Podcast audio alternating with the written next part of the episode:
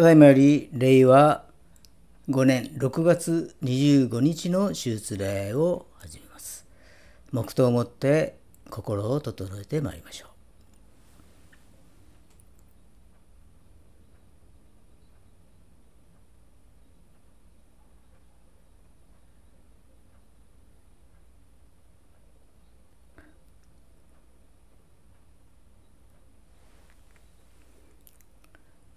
本日の招きの言葉は詩編69編13節から14節でございます。お読みいたします。しかし私は主よあなたに祈ります。神よ御心の時にあなたの豊かな恵みにより見救いの幕とをもって私に答えてください。私を泥沼から救い出し沈まないようにしてください。私を憎む者どもから大水の底から救い出してください。アーメン。それではお祈りをいたします。愛する天皇お父様、皆をあがめ感謝いたします。神様が良き神様でありますから、いつも私たちの人生を見守ってくださり、ある時は慰めの御言葉を送ってくださり、またある時癒しの御言葉を送ってくださり、またある時は助け手となる御言葉を送ってくださいますから、ありがとうございます。御言葉によって私たちが日々養われていますから、ありがとうございます。神様の御言葉の一つ一つを心のひだに深く深く刻みつけることができますように、どうぞ聖霊様、あなたが導いてくださいますようにお願いいたします。今日の礼拝も感謝します。聖霊様が先んじて導いてくださり、大いなる神様の恵みによって全うされますように祝福してください。この祈りを主イエス・キリストの皆を通して見舞いにお捧げいたします。アーメン。使徒信条を告白いたしましょう。使徒信条。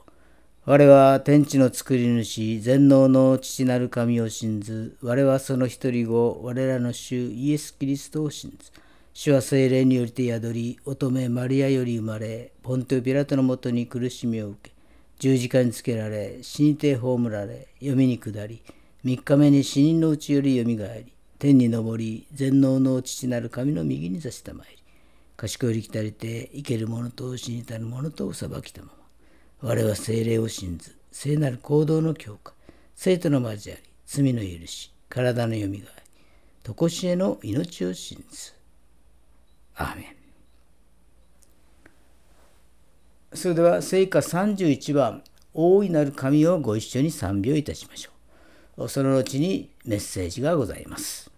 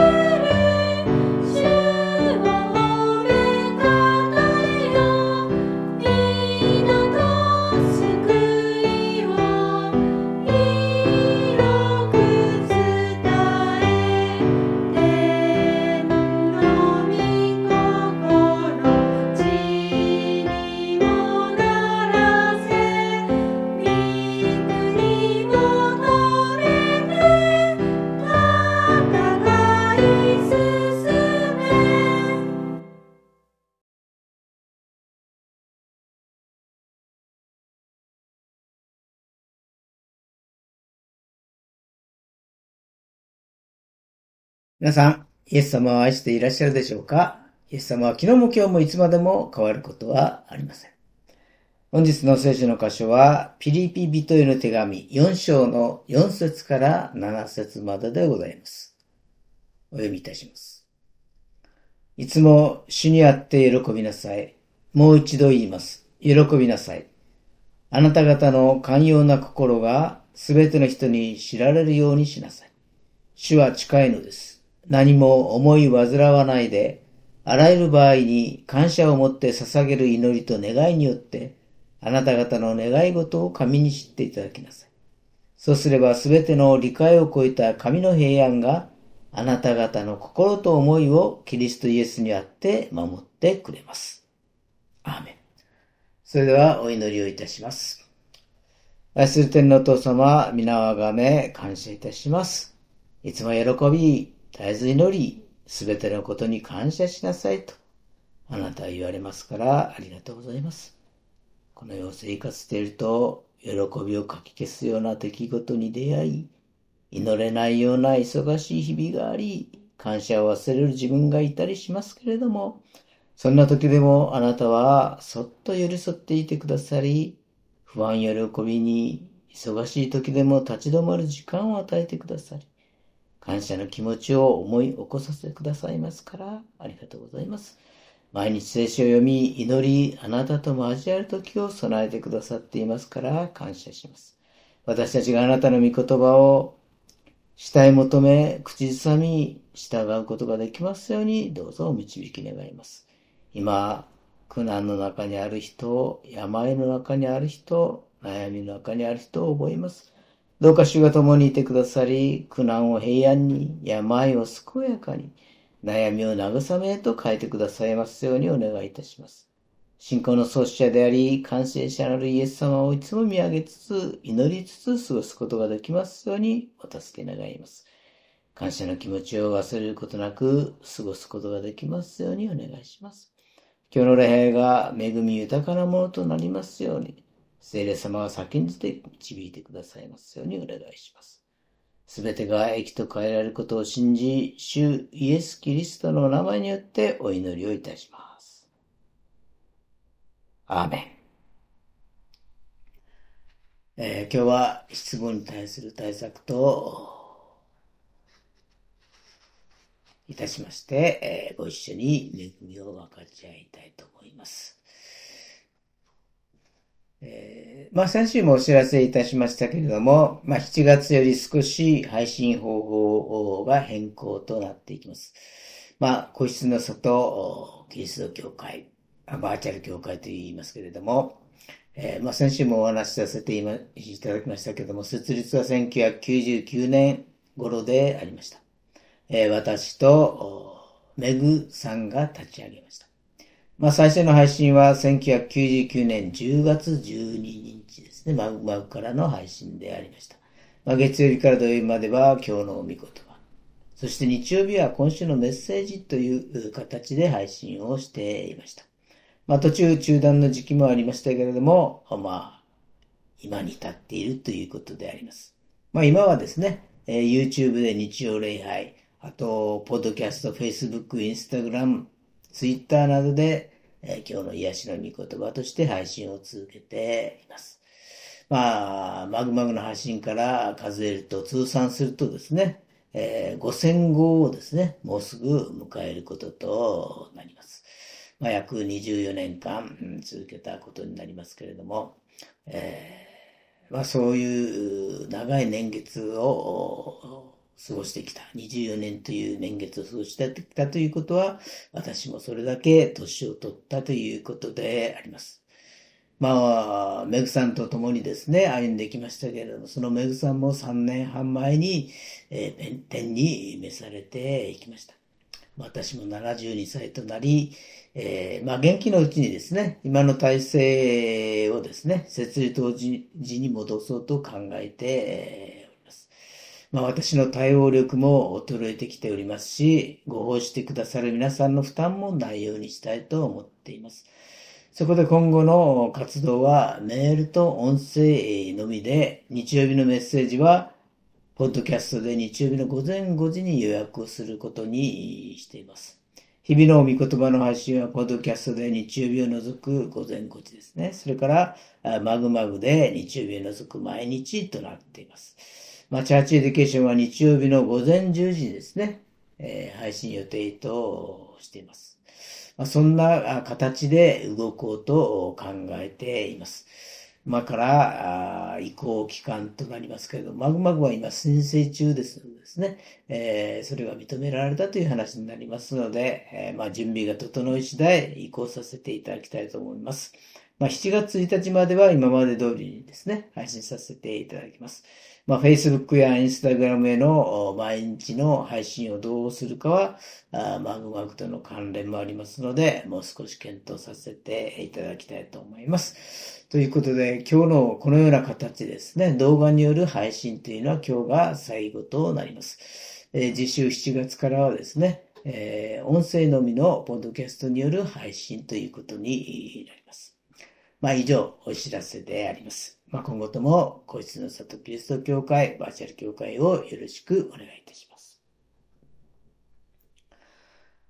さて、えー、まだ梅雨明けはしていないのに、まあ夏のようなですね、気温ですよね。真夏になったらどうなるのでしょうね。まあ熱中症で搬送される人たちも多いようであります。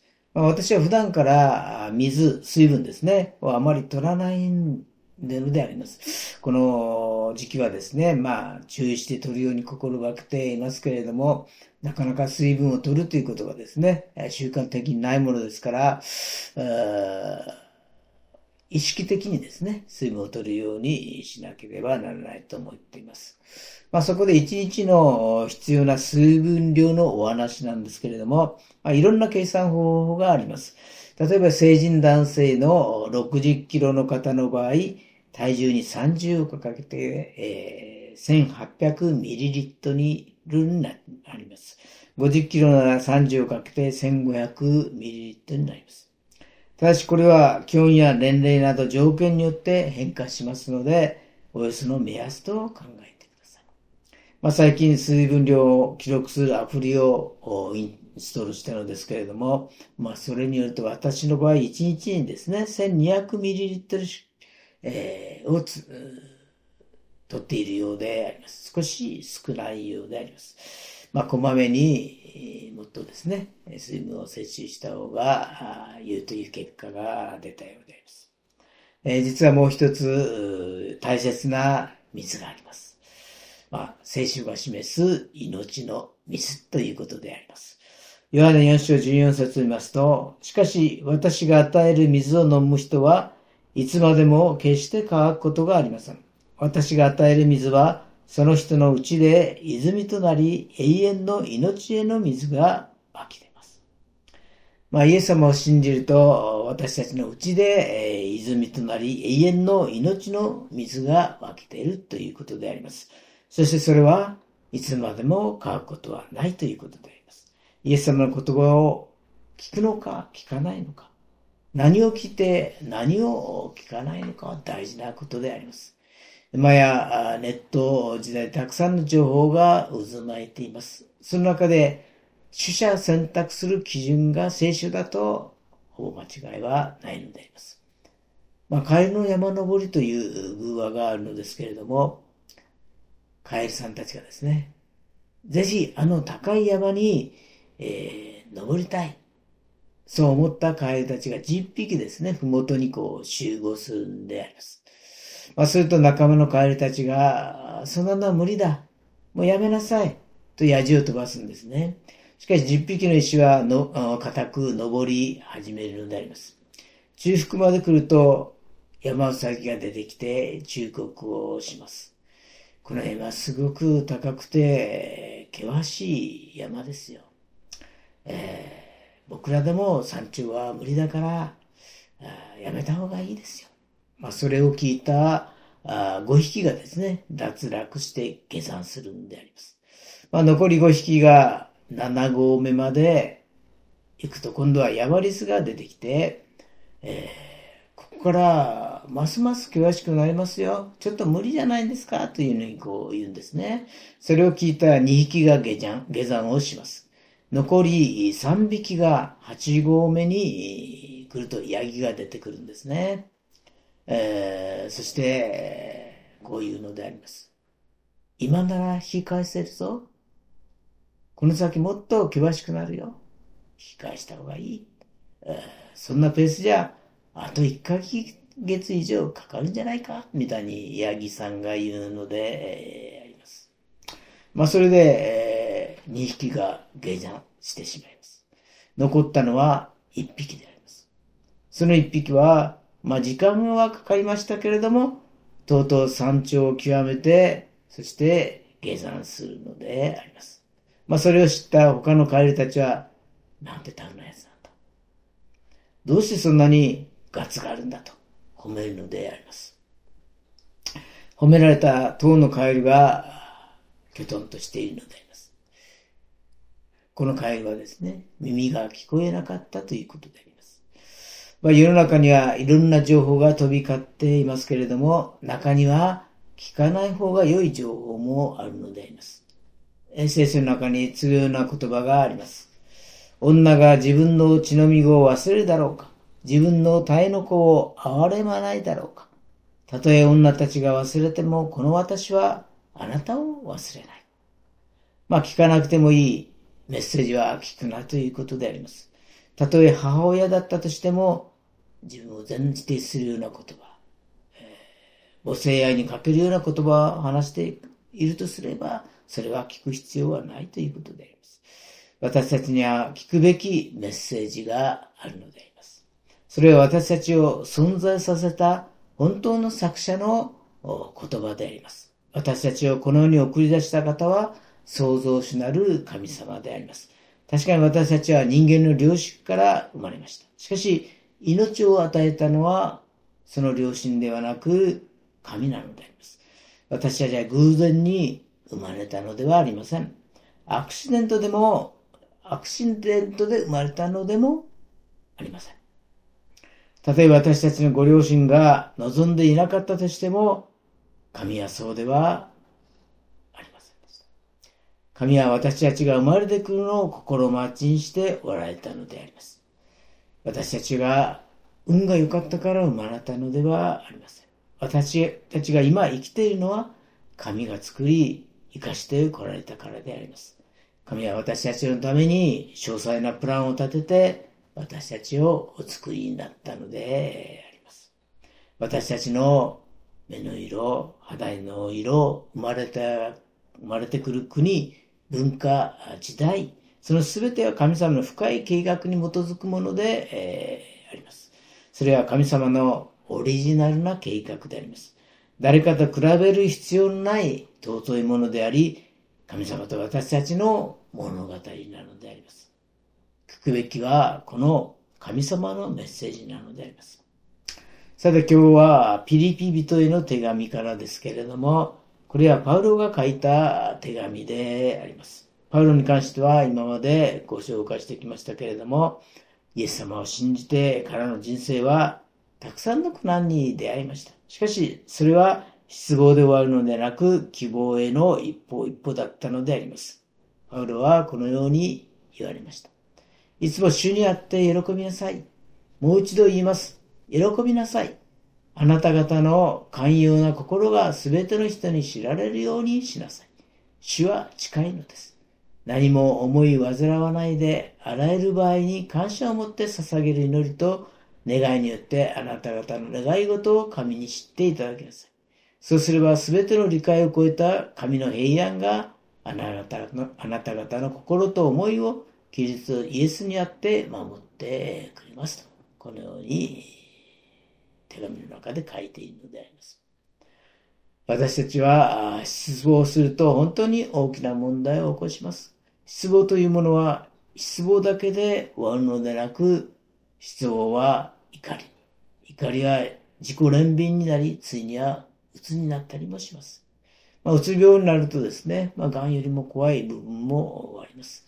これにかかると家族は人間関係が壊れ、事業が破壊され、本人はもとより周りの人々も言いようのない苦しみを味わうのであります。うつは周期的にやっていくのですけれども、私がたちが対策を立てると必ず癒されるものでもあります。では、その対策とは何でしょうか？第一に、すべてのことに感謝する生活をすることであります。まあ、失望や怒りに打ち勝つにはすべてのことに感謝することであります。過去に対して恵みを数えながら感謝する。現在に対しての失望や怒りに対して感謝する。すべてが益になるからと信じてすべてのことに感謝する。このように感謝を決心すると神様はすべて蘇らせてくださり、マイナスをプラスにしてくださるので現在、失望することがあっても、これが全て変わって益になるなと、なるのだと信じれば、失望に打ち勝つことができるのであります。第二に、永遠に変わらない人生の目的を持つことであります。この世の中にある目標というものは全部変わってしまいます。だから失望するのです。たとえ地位、権力を得ていても失望するのです。お金さえあればと思っても限度を超えるとお金の感覚がなくなり、どんなにお金を儲けても、やがて虚しくなっていきます。この世の子育てが目標だった人は、子供が大きくなり、その目標がなくなってしまうと、虚しさだけが残るのであります。永遠に変わらない目標は、イエス様を信じて、永遠の命が与えられ、永遠の御国のために生きることであります。コリント人への手紙第一の実章31節を見ますと、こういうわけであなた方は食べるにも飲むにも何をするにも、ただ神の栄光を荒らすためにしなさいと書かれてあります。このように私たちが何事も神の栄光を荒らすためにするならば、私たちは失望することはないのであります。この世の中に私たちは偶然生まれたのではなく、目的があって生まれました神様の子供として生まれ、神に栄光を返しながら永遠の神の御国へと行くのであります。第三に、無条件の愛の体験を持つことであります。私たちは神様の形に作られました。神は愛であります。愛すること、愛されること、そのことによってすべて、すべての失望に打ち勝つことができるのであります。しかし、この世の中は、の愛は全部条件付きの愛であります。だから私たちはこの世の愛で泣いたり、絶望したりするのであります。しかし、神様が与えられる愛を体験すれば、絶対失望することはありません。主はありのままの私を愛し、十字架の愛で愛してくださるのであります。私たちはイエス・キリストの十字架から私たちに叫んでいる愛の言葉を聞かなければなりません。あなたが悔い改めた罪は許された。あなたは祝福される。あなたは永遠の命がある。あなたは癒される。こんな声を私たちが聞くときに私たちは勝利していくのであります。しかしこの世の価値観やこの世の声を聞くと私たちは落胆し絶望して倒れてしまいます。ですからこの世の言葉に耳を貸してはいけません。イエス様が十字架上で、え私たちを無条件の愛で愛してくださった言葉に私たちは耳を傾けなければなりません。私たちが失望に打ち勝って勝利の人生を歩くことができますように、主の皆によって祝福いたします。私たちはこの世で生活をしているのであります。この世にはいろいろなメッセージが送られていきます。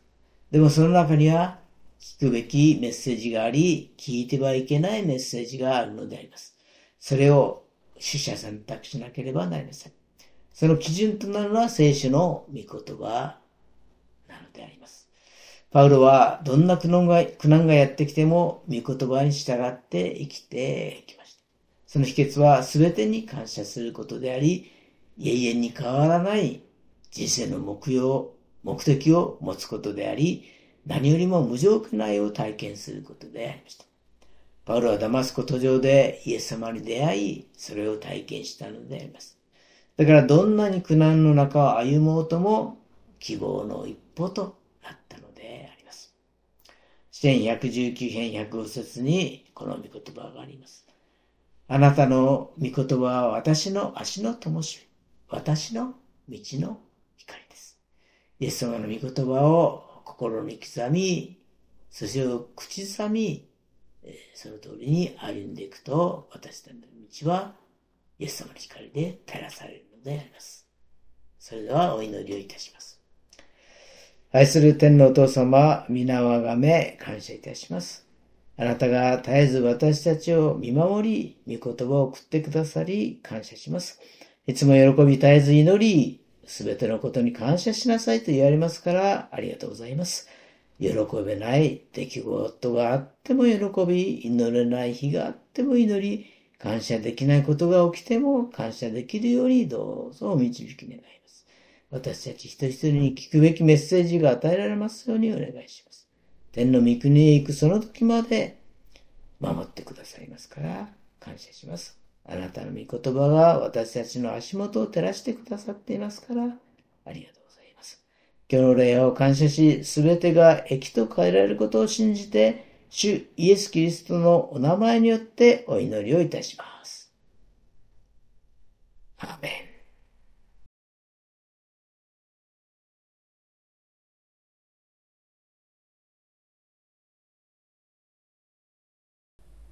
ご起立くださいまして、なんと素晴らしいをご一緒に賛美をいたしましょう。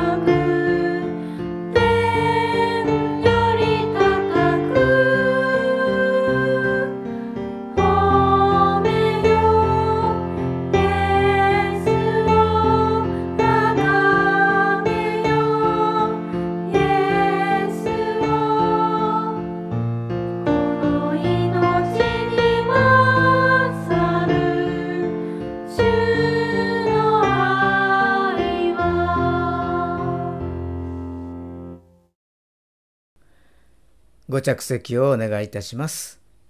続きまして、献金の時間でございます。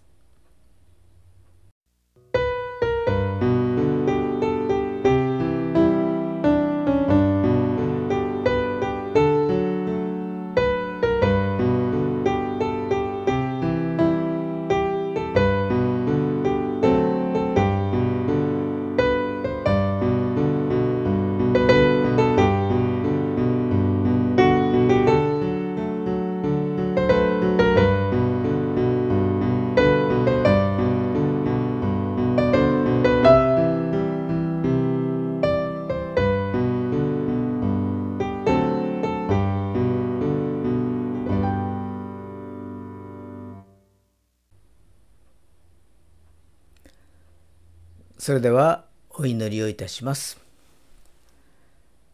愛する天皇父様、皆をあがめ感謝いたします。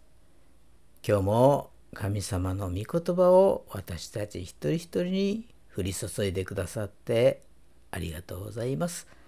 御言葉によって養われていますから感謝いたします。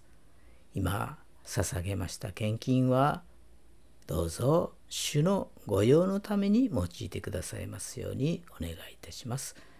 この祈りを主イエス・キリストの皆によってお祈りをいたします。アーメン。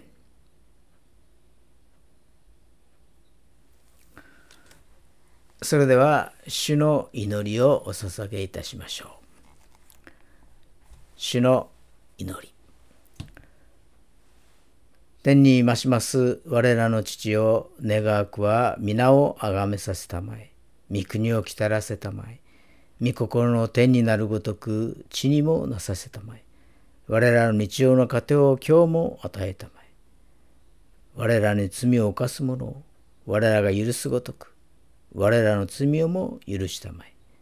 我らを試みに合わせず悪より救い出したまえ。国と力と栄とは限りなく汝のものなればなり。アーメン。それでは聖歌376番父御子御霊の省エネの地に祝祷がございます。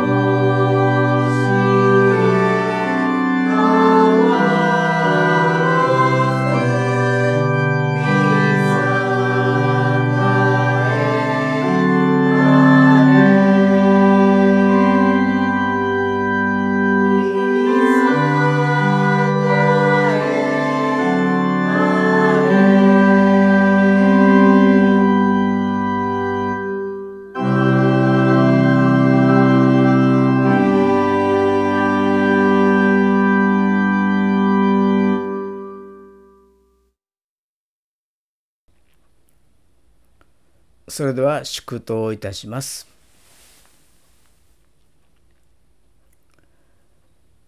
仰ぎ恋願わくは主イエス・キリストの恵み父なる神の愛聖霊様の親しき御交わりがここに集いしお一人お一人の上に今から常しえまであらんことを。アーメン